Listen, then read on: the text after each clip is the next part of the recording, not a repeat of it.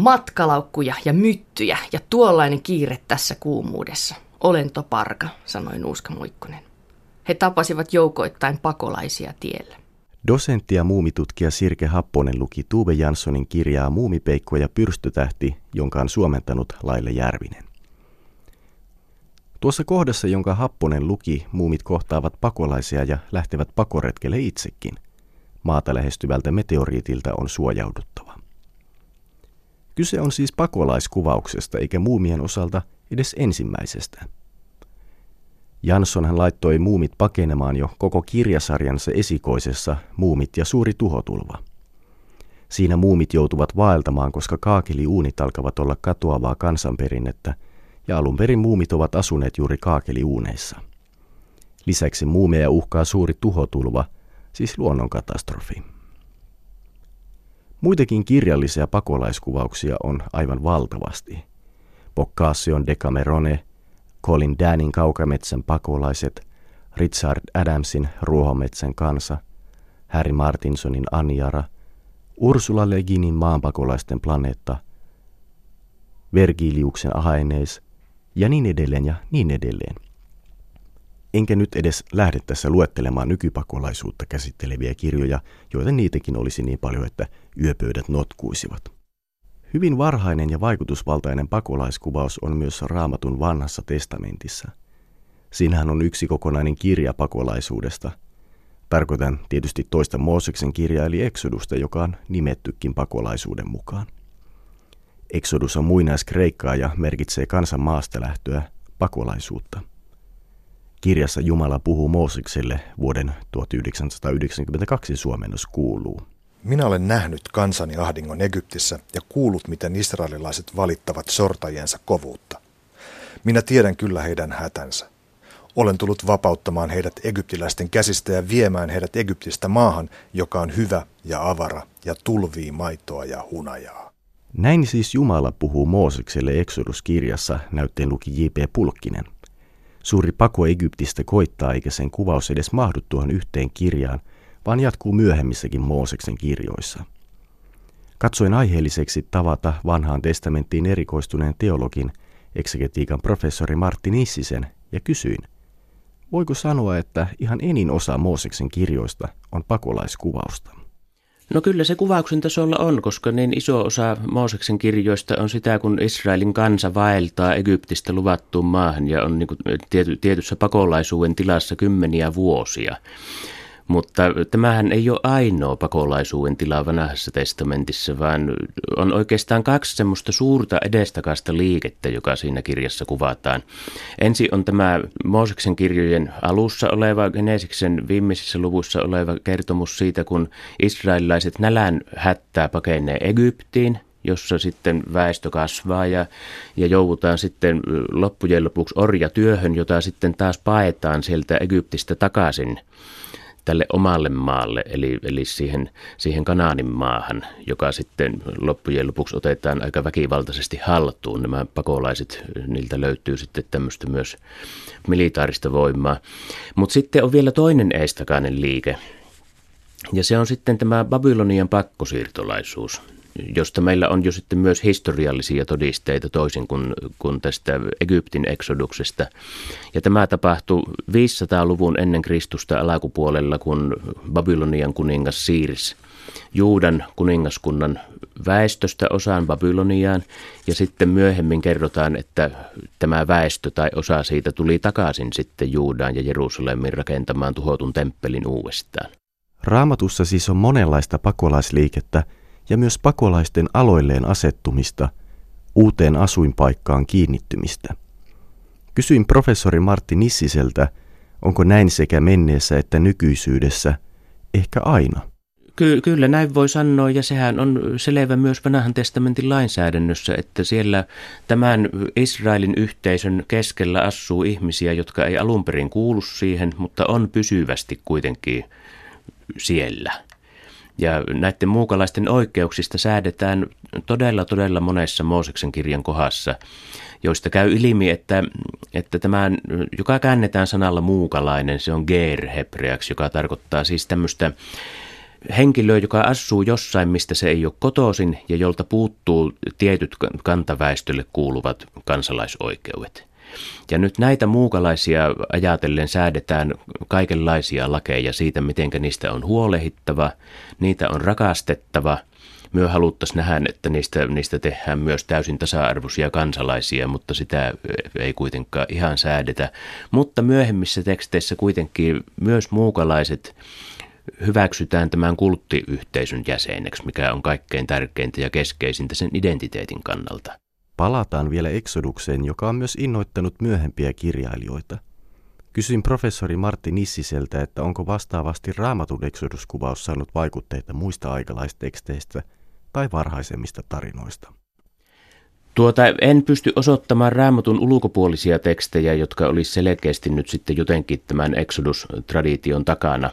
Mutta minä oletan kyllä, ja aika, aika monet kollegat olettaa, vanhan testamentin tutkijat, että nimenomaan tämä Babylonian pakkosiirtolaisuus on se kirjoittajia paljon lähempänä oleva kokemus, joka sitten siivittää tämän Exodus-kertomuksen ja tavallaan osoittaa, että tämä on tapahtunut meille ennenkin ja siitä on selvitty ja tänne omaan maahan on päästy takaisin.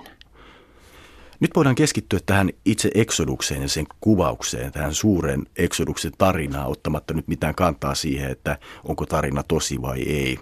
Professori Martti Nissinen, äh, mistä tuossa vanhan testamentin eksoduksessa onkaan kyse? Siinä on varmaan identiteetin synnystä hyvin keskeisesti kyse, koska sen, siinä pakolaisuuden tilassa israelilaisille annetaan Toora, eli Jumalan laki, joka sitten määrittelee tämän porukan. Ketä ne on, missä suhteessa ne on Jumalaan, missä suhteessa ne on muihin ihmisiin. Eli toisin sanoen identiteetti syntyy siinä niin perustavalla tavalla, että juutalaiset tunnustaa tämän saman identiteetin edelleen. Aivan. Ja perustarinahan on tällainen asetelma, että hebrealaiset, joita myöhemmin sitten kutsutaan israelilaisiksi, lähtee Egyptiin, Egyptin orjuutta pakoon. Jumala puhuu Moosekselle ja pyytää Moosesta johdattamaan kansan tänne luvattuun maahan, joka tihkuu hunajaa ja maitoa. Kyllä, mutta sitten kuitenkin muistutetaan tässä samaisessa Mooseksen laissa, viiennessä Mooseksen kirjassa, että kun syötte itsenne kylläisiksi, kiittäkää Herraa Jumalanne siitä hyvästä maasta, jonka hän on teille antanut. Älkää kuvitelko, että olette omin voimin ja omilla kyvyillänne hankkineet itsellenne tämän vaurauden. Ja tätä sitten terotetaan, ja tämä on niin kuin osa sitä identiteettiä, että tämä maa ei loppujen lopuksi ole meidän oma, vaan se on Jumalan maa, jossa jopa tämä valittu kansa elää ikään kuin siirtolaisena ja muukalaisena. Professori Martti Nissisen mukaan vanha testamentti asettaa meidät kaikki muukalaisiksi maan päällä. Ja uusi testamentti korostaa tätä teemaa entisestään. Tulee ilmi, että kristityt ovat kahden maan kansalaisia, eli käsillä on ajatus siitä, että tässä maailmassa ollaan vain hetki, ja sitten me kristillisen ajattelun mukaan siirrymme maahanmuuttajina taivaaseen tai Jumalan valtakuntaan. Tätä taustaa vasten onkin helppo ymmärtää, miksi kirjallisuus kuvaa niin paljon muukalaisia ja pakolaisia. Noiden kuvauksien kautta me peilaamme itseämme ja omaa vierauden kokemustamme. Myöhempi kirjallisuus on tosiaan jatkanut raamatun tavoin pakolaisten kuvausta ja ottanut paikkapaikoina aika suoriakin vaikutteita juuri raamatusta – kun juttelin muumikirjoja tutkivan dosentti Sirke Happosen kanssa, hän tuli kertoneeksi aika hauskoja juttuja siitä, miten vanha testamentti vaikutti Tuve Janssoniin ja hänen muumikirjoihinsa. Noista vaikutteistakin kuullaan keskustelussa, joka kylläkin keskittyy muumikirjojen pakolaisuuteen. Niin kuin alussa muistutin jo aivan ensimmäisessä muumikirjassa muumit etsivät uutta asuinpaikkaa ja pakenevat suurta tuhotulvaa. Kysyin dosentti Sirke Happoselta, joka on väitellyt muumiteoksista ja muun muassa kirjoittanut suomalaisen kirjallisuuden seuran muumioppaan. Ovatko muumit tuossa ensimmäisessä muumikirjassa, Muumit ja suuri tuhotulva, pakolaisia? No varsinaisestihan niitä ei mikään eikä kukaan vainoa, mutta tota, ne ovat aika lailla heitteillä. Siellä on muumipeikko ja hänen äitinsä, jotka vaeltavat pimeässä, synkässä metsässä – välillä he, meren heittelehtimänä ja muuten ja yrittävät löytää isää, muumipeikon isää, joka on kadonnut. Niin, muumeja ei vainota ja pakolaistatus taitaa sitä edellyttää. Silti hätä ei katso lakia eikä virallista statusta. Palautetaan mieleen, mitä tuossa ensimmäisessä muumikirjassa tapahtuu. Kaikkihan eivät välttämättä edes tunne sitä, sillä se suomennettiin vasta 91. Suomentaja on Jaakko Anhava. Joo. Tämä on tämmöinen yhtenäinen pieni kertomus vailla lukuja muumipeikosta ja muumipeikon äidistä, jotka kulkevat pimeässä suuressa metsässä, jossa hohtavat kauniit lamppukukat ja jossa välillä ollaan liejun keskellä ja jättiläiskäärmeet hyökkäävät.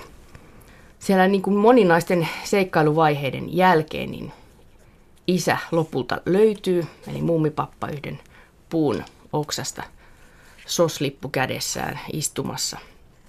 Ja sitten samalla niin loppu on, on tosi hyvä, että löytyy oikeastaan tämä Muumilaakson alkupaikka. Siellä on se sininen muumitalo, jonka muumipeikon isä on rakentanut, joka on sitten suuren tulvan myötä heittelehtinyt juuri ihanaan paikkaan, josta, josta sitten alkaa tämä Muumilaakson pitkä tarina oikeastaan. Tämä on tämmöinen niin eksoduskertomus oikeastaan niin kuin kohti sitä ihanaa paikkaa synkeistä olosuhteista. Exodus eli lähtö. Se on muinaiskreikkaa. Myös raamatussa on exodus. Hauska osuva termi. Puhutaan tästä tuhotulvasta nyt vielä vähän tarkemmin. Onko tässä muumimamman ja muumipeikon pakenimisessa jotain samaa kuin tässä nykyisessä pakolaisuudessa, mistä paljon puhutaan?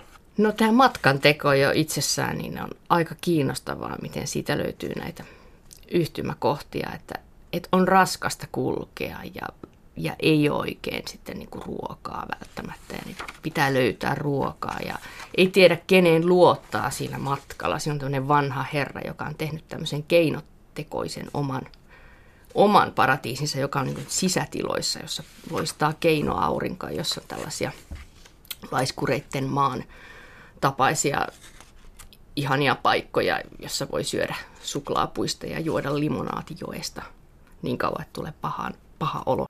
Ja sitten niillä on tämmöinen merimatka hattivattien kanssa.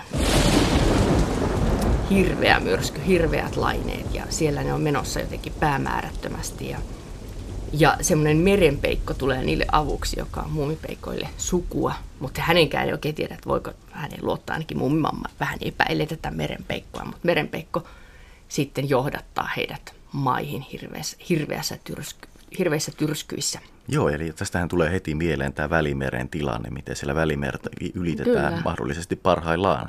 Joo, ja meno on vaarallista ja vaikeaa, eikä, eikä todellakaan voi tietää, keneen luottaa.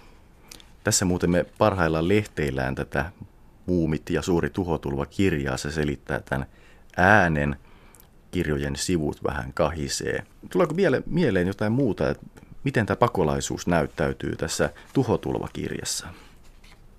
No yksi, mihin kiinnittää huomiota, on niin tämä muumimamman Muumimammahan yleensä se vakaa hahmo, niin tässä muumimamma itkee ja, ja suree sitä, niin kuin sitä muumipeikon isän kohtaloa. Ja ja muutenkin täällä on tota, tulppaana tämmöinen kukasta, kukasta syntynyt sinihiuksinen tyttö, niin tota, selittää sitten tälle vanhalle herralle esimerkiksi sitä heidän itkunsa syytä, että ymmärrättehän, että tämä kaikki on tosiaan surullista. Mumipeikon isä on kadonnut ja me palelemme, emmekä pääse tämän vuoren yli auringonpaisteeseen, eikä meillä ole paikkaa, missä asua. No sittenhän tässä suuressa tuhotulvassa on vielä tämmöinen, tällainen muukalaisvastainen muurahaiskarhu. Niin, se huutaa täällä, että rannalla vihaisen näköisenä, että tämä on minun rantani, painukaa tiehenne. Emmepä suinkaan, sanoo muumimamma. Aivan. Ja sillä siisti. Tämä on aika jännä tämä muumimamman persoona tässä kirjassa. Tämä on vähän tämmöinen räväkämpi ja sitten toisaalta just sillä on tämä, se, se suree ja itkee ja Joo. Näin. Mutta tämä murhaiskarhu ei nyt todellakaan ole valmis vastaanottamaan muumeja omalle rannalle, että se on hänen rantansa. Että tässä on nyt vähän tämmöinen tietty muukalaisvastaisuus. Muumit siis pakenee tässä ensimmäisessä muumikirjassa tätä suurta tuhotulvaa, mutta sitten on vielä toinenkin luonnon katastrofi, jonka muumit kohtaa, nimittäin tämä pyrstötähti. Sehän uhkaa syöksyä muumilaaksoon. Ja nyt muumiasiantuntija Sirke Happonen, minkälaista pakolaisuutta muumipeikko ja pyrstötähti kirjassa oikein on? No siinä on ihan ensimmäisenä piisamirotta, jonka kodin muumipeikon isä tulee tuhonneeksi, kun se rakentaa uuden sillan. Ja, ja tota, eihän siis piisamirottakaan ihan mikään vainottu olento ole, mutta siltä koti tuhoutuu ja, ja se tulee sieltä yrmeänä myrskyisenä sadeyönä ja niin. asettuu sitten muumitaloon asumaan. Kyllä, kyllä. Ja se on hauskaa, miten sitten muumipekko, tai siis muumipappa toteaa vaan jotenkin näin, että hänen kotinsa on särkynyt niin, että hän muuttaa nyt meille asumaan. Ja sillä sipuli, että mitään muuta puhetta ei tarvikaan. Niin, joo. Se on jotenkin jännä se periaate näissä muumikirjassa, että ilman muuta kaikki vaan tänne. Että toinen tarvii enemmän apua ja toinen en tiedä, tarviiko kauheasti.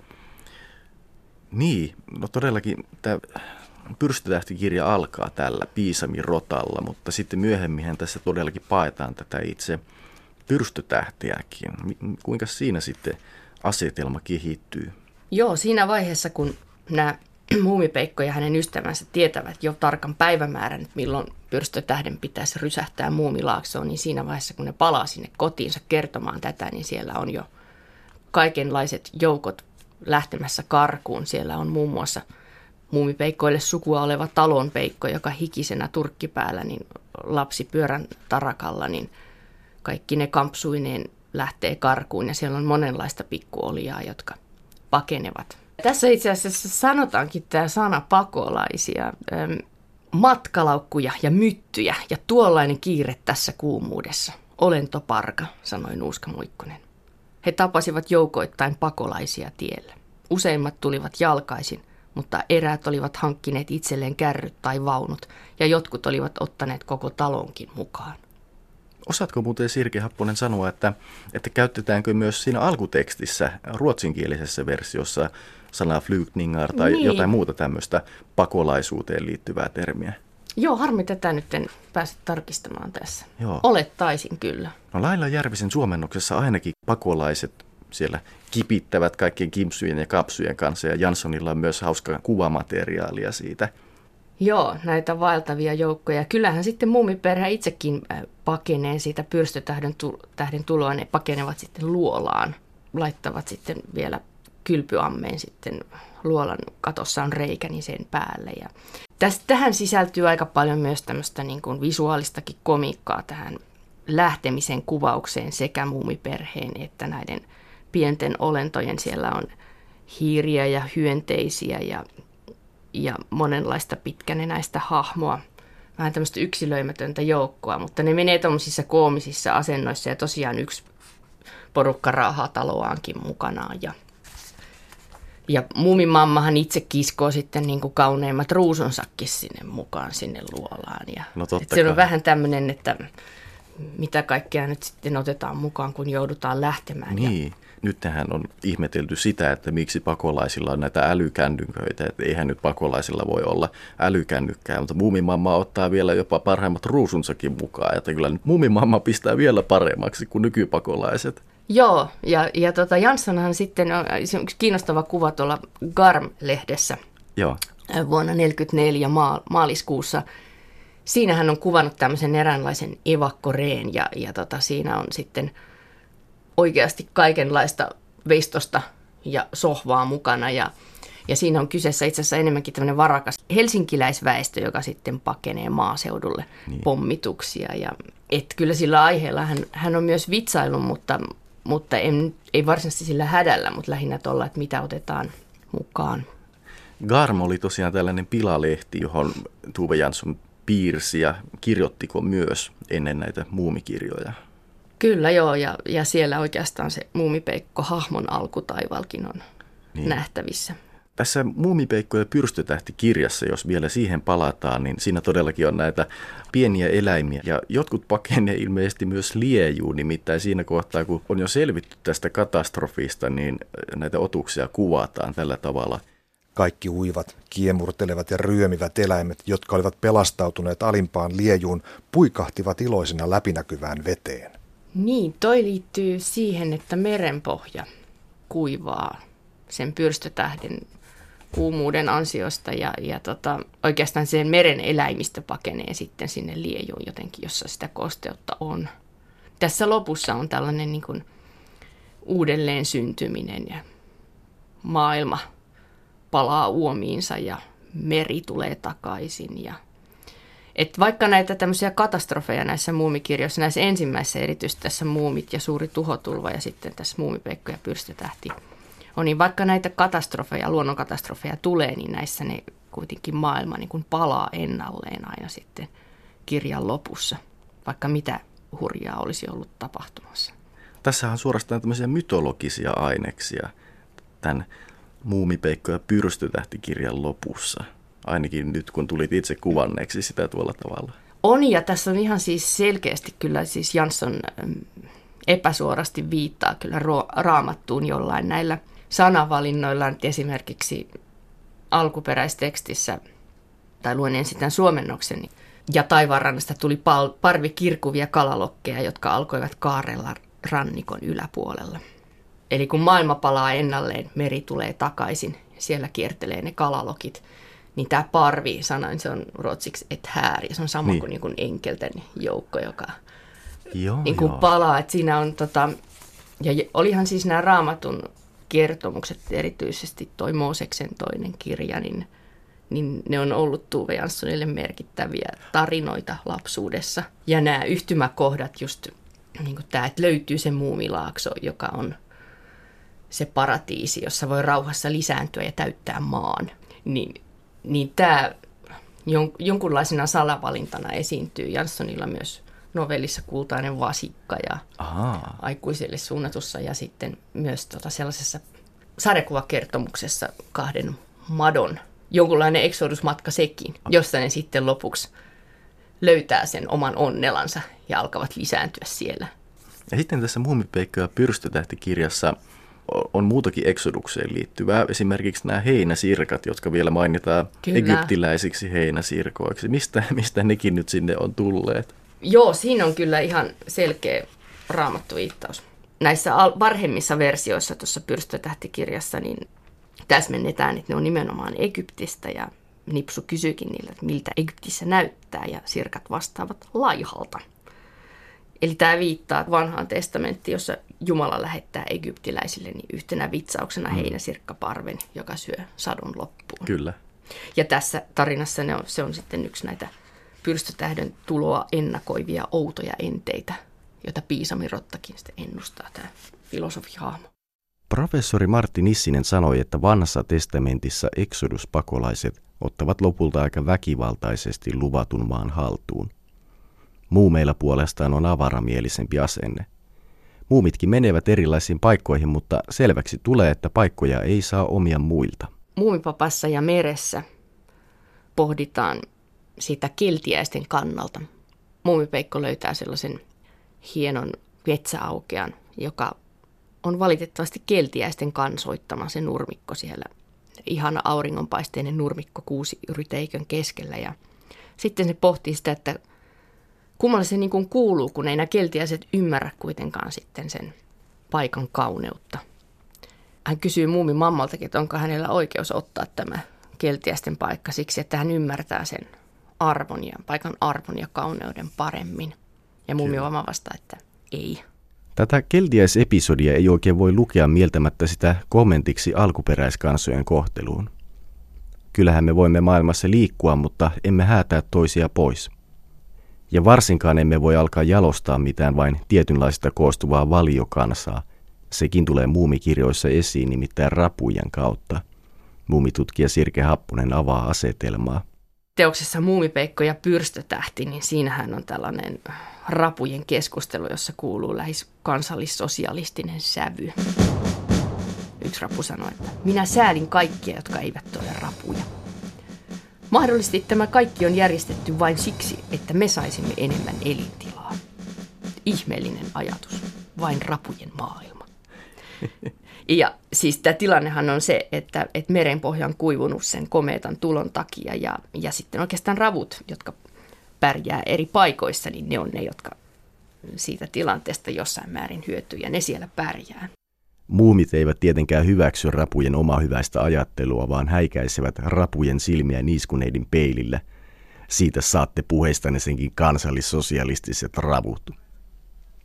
Muumit siis antavat rapujen kuulla kunniansa ja elävät itse oman suvaitsevaisen filosofiansa mukaan. Kysyin muumitutkija Sirke Happoselta, kuinka muumit ottavat kaikenlaisia outoja henkilöitä vastaan. No periaate on se, että kaikille on tilaa. Ja se on oikeastaan muumimammalta lähtöisin oleva tämä valtava suvaitsevaisuuden periaate ja se, että kyllä muumitalon ovet ovat auki ja ei niitä laitetakaan lukkoon. Ja, ja silloinkin, kun sitten äiti ei ole paikalla, niin muumipekko kokee, että hänen on tämä sama rooli otettava. Se ei ole hänelle ihan yhtä helppoa, mutta – Mistä tämmöinen esikuvallisuus tämän vieraanvaraisuuden suhteen oikein kumpuaa vai onko tämä edes mitään esikuvallisuutta vai hölmöyttä ja hyväuskoisuutta? Vaikea sanoa, mistä se oikeastaan tulee. Mä mietin sitä itsekin, mutta yksi semmoinen selvä piirre on, että lopulta ne, jotka tulee sinne muumitaloon, niin osoittautui ennen pitkää yksilöiksi mm. ja kiinnostaviksi olennoiksi. Ja tota, sinnehän niin kuin saavat tulla kaikenlaiset profeetat ja besservisserit ja ties ketkä, rikkaat, mm. köyhät, mm. että siellä ei niin kuin nähdä sellaista jaotteluja, mutta et muumithan sitten varsinkin noissa sarjakuvissa, niin kansa haluaa kokeilla kaikkia uusia ajatuksia ja, ja nämä uudet hahmot tuo niille jotain uutta. Vaikka Aivan. ne sitten palaisivatkin koko lailla entiselleen, niin jotakinhan ne niille tuovat.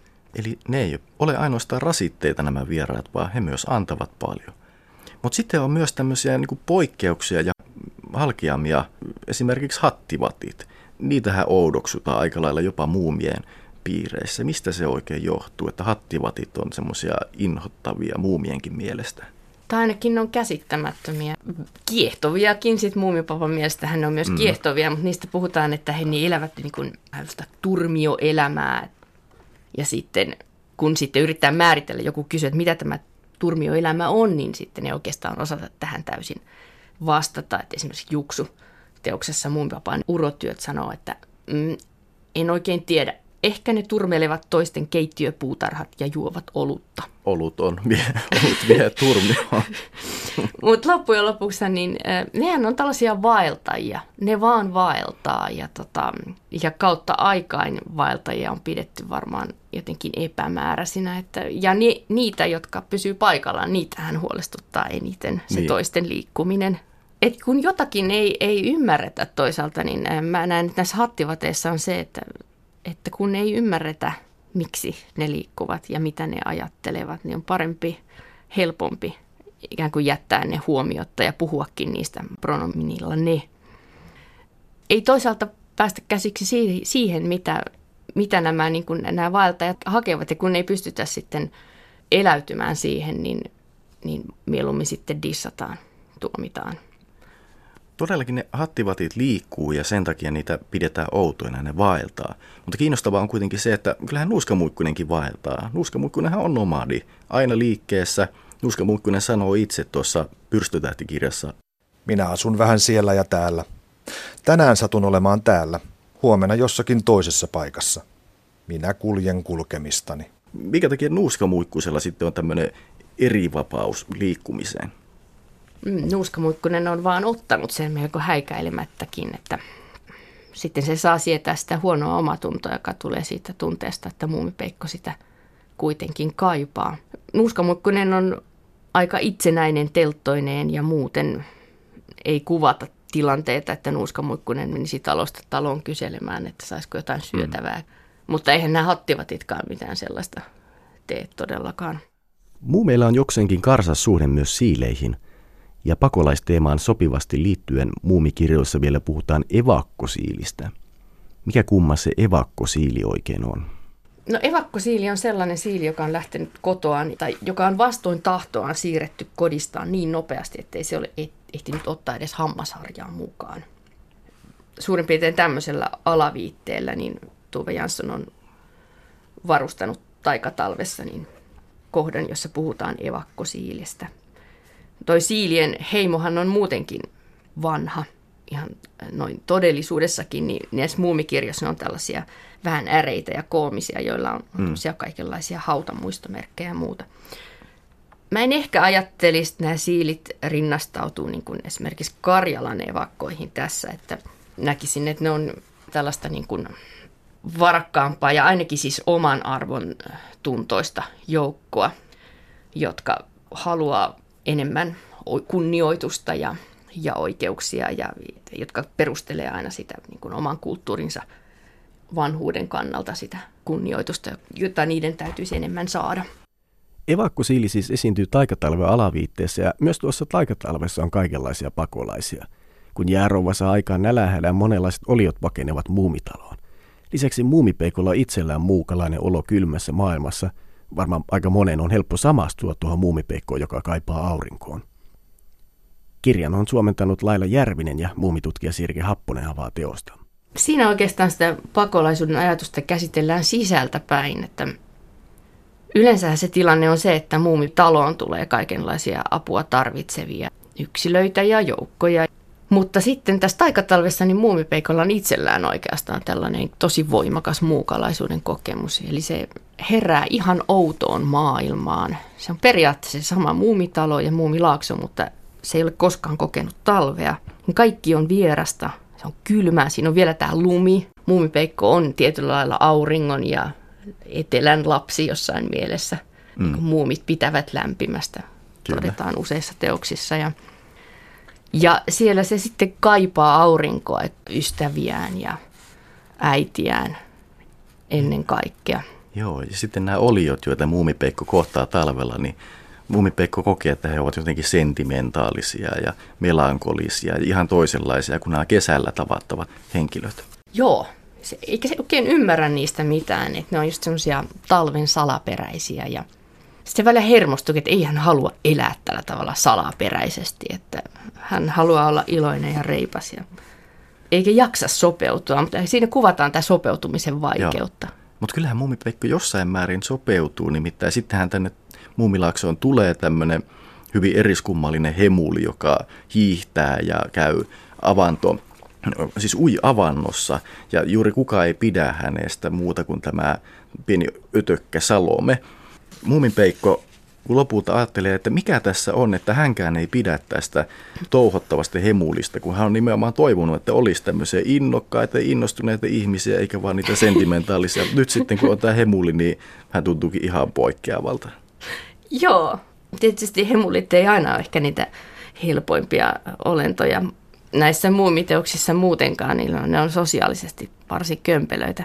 Ehkäpä mä ajattelisin, että siinä on just tämä, että se muumipeikko, kuitenkin se talvi ja ne talven hahmot muuttaa myös sitä muumipeikkoa pikkuhiljaa ja ja aluksi siitä kuvataan, niin kuin lukijakin outuutetaan tähän muumipeikon mm, näkökulmaan mm. ja nähdään se talvi ensimmäistä kertaa ihan lumea myöten ja niin. kaikkia niin. muotoja myöten, miten ne ovat niin erilaisia hajut ja tuoksut talvella kuin kesällä. Ja aluksi on se yksinäisen muumipeikon vierauden kokemus, mutta sittenhän sinne alkaa tulla sinne muumilaaksoon sitä muuta porukkaa, mm, joka pakenee mm. kylmää ja ne ovat nimenomaan nälissään. Ja jäärouvan käynnin jälkeen siellä ei ole ollut muilla suuhun pantamaan ja sitten tulee sinne muumitaloon, niin, jossa kuulema huhutaan olevan hilloa, että valtavia määriä hilloa. Ja sitten kun se on näidenkin hahmojen kanssa ja vähitellen niin kuin näkee sitä ehkä voisi sanoa olemisen moninaisuutta, niin sitten tämä niin kuin selkeärajainen, torvea soittava hemuli on tosi ärsyttävä, niin. jopa muumipeikon niin. mielestä. Mitäs kaikkia otuksia sinne muumitaloon nyt sitten oikein tulee talvea pakoon? No sinne tulee muun muassa tämä pieni laiha koira nimeltään Surku. Ja sinne tulee viljonkka, joka juoksee sekapäisenä ja voivotellen edestakaisin puutarhassa – siksi, koska hänen ruukkukasvinsa ovat paleltuneet. Sitten siellä on semmoinen pieni ötökkä, tämä Salome, joka sitten ainoana ihastuu Hemuliin. Siitä kuvataan niin, että muumipeikko katsoo sitä ja huomaa, että Eräs pieni ötökkä oli pelästynyt peiliä ja istui nyt nyyhkyttäen merenvahassa tehdystä raitiovaunussa. Ja veka, että kyllä toisilla on vaikeata. Et ehkä tuo hillojuttu ei sittenkään ole niin vaarallinen. Aivan. Ensin se muumipekko pihtaa sitä hilloa väh- vähän niin kuin, että, että se ei haluaisi ruveta jakamaan sitä mm. hillokellarin sisältöä näille mm. tulijoille. Ja Tuutikkikin sanoo vaan vähän tylysti, että me elämme kalakeitolla. Mutta tota, sitten vähitellen tämä antaa periksi muumipekko ja Joo. sitä hilloa, hilloa ruvetaan jakamaan näille kaikille hahmoille, jotka tulee sinne ja jotka asettuu salonkiin asumaan ja kääriytyy mattoihin ja viltteihin. Tuossa Hillo-tapauksessa on taas peilipintaa tähän päivään, kun suomalaiset miettii, Kyllä. että onko meillä varaa antaa omastamme nytten pakolaisille. Muumipeikko tajusi, että kyllä hilloa voi antaa. Tästä aikatalvessa tulee aika elävästi ja sisältäpäin sen näkökulma, miltä tuntuu olla uudessa maailmassa. Ja se on muumipeikolla talven kylmyydessä, mutta se, on, se kuvataan myös ole, olevan näillä muumitaloon tulevilla nälkää pakenevilla vierailla, jotka ei tykkää siitä, että hemuli haluaa kiskoa niitä sinne ulos uimaan avannossa ja muutenkin reippailemaan – Vieraat eivät pitäneet siitä, että heitä kiskottiin johonkin uuteen ja vaivalloiseen. Heistä oli hauskempaa istua juttelemassa siitä, millaista oli muinoin ennen kuin jäärouva tuli ja ruoka loppui. Ne kertoo siis toisilleen siellä vuorotellen, siellä sisällä mm. nyhjöttävät vilteissään. Ne kertovat tarinoita siitä, millaista oli heidän maailmassaan ennen ja odottavat, kunnes on se oma vuoro kertoa. Mm. Ja sitten vähitellen hän lähtee sitten sinne ulos myös heittelemään niin. lumipalloja ja muuta, mutta jotenkin tämä kuvaa just, just sitä, että ei se kyllä oikeasti ole kovin helppoa noin vaan vastaanottaa uutta maailmaa. Mm. Että siinä menee aikansa ja jokaisella on oma tarinansa ja omat kyllä. pelkonsa ja sattumuksensa ja ei se ole helppoa edes muumipeikolle, joka siinä maisemassa periaatteessa kesäaikaan asuu. Muumikirjat siis kuvaavat pakolaisuutta, sopeutumista ja vieraanvaraisuutta. Herääkin kysymys, jonka voi vielä esittää muumitutkija Sirke Happoselle. Onko muumikirjoista avuksi suvaitsevaisuus kasvatukseen, jota varmasti tarvitaan näinä aikoina paljon? Kyllä siellä todella epäsuorasti, mutta hienosti ja selkeästi tuodaan se erilaisuuden arvo esiin. Siellä puolustetaan välillä sellaista koiraa, joka pitää vain kissoista ja välillä sitten ylipäätään näiden kaikkien hahmojen niin kuin rasittavuuteenkin asti, niin mitä tahansa on hemuleita ja miskoja ja muita, niin jollain lailla niin kuin yllä leijuu semmoinen niin kertojan hyväksyvä ote, että olkaa vaan sellaisia, kun olette kaikki ne naurettavinekin pikkumaisuuksinenne, niin jokaisella on oma arvonsa. Ja siitä syntyy komikkaa ja tragiikkaa, mutta ilman muuta niin kaikkien kaikki ovat tervetulleita muumitaloon. Eikä vanha testamenttikaan ole kaukana muumien suvaitsevaisuudesta. Onhan siinä kontrastina kaikenlaista kansojen välistä rähinää, mutta näin lopuksi professori Martin Nissinen valaisee sitä, mistä vanhassa testamentissa viime kädessä on kyse. Varmaan harva tietää, että lähimmäisen rakkauden ideahan lausutaan nimenomaan vanhassa testamentissa – ja se lausutaan niin perätysten samassa kolmannessa Mooseksen kirjassa ensin näin, että älä kosta omaan kansaasi kuuluvalle, vaan rakasta lähimmäistäsi niin kuin itseäsi. No tässä kohti ajatella, että no niin, se on tätä sisäpiirin rakkautta, että rakastetaan omia ja vihataan vieraita, mutta luetaan pikkusen matkoa eteenpäin. Niin siellä sanotaan, että kun maahanne tulee muukalaisia asumaan keskuudessanne, älkää sortako heitä, kohdelkaa joukossanne asuvia siirtolaisia ikään kuin he olisivat heimolaisianne ja rakastakaa heitä kuin itseänne, sillä te olette itsekin olleet muukalaisina Egyptissä.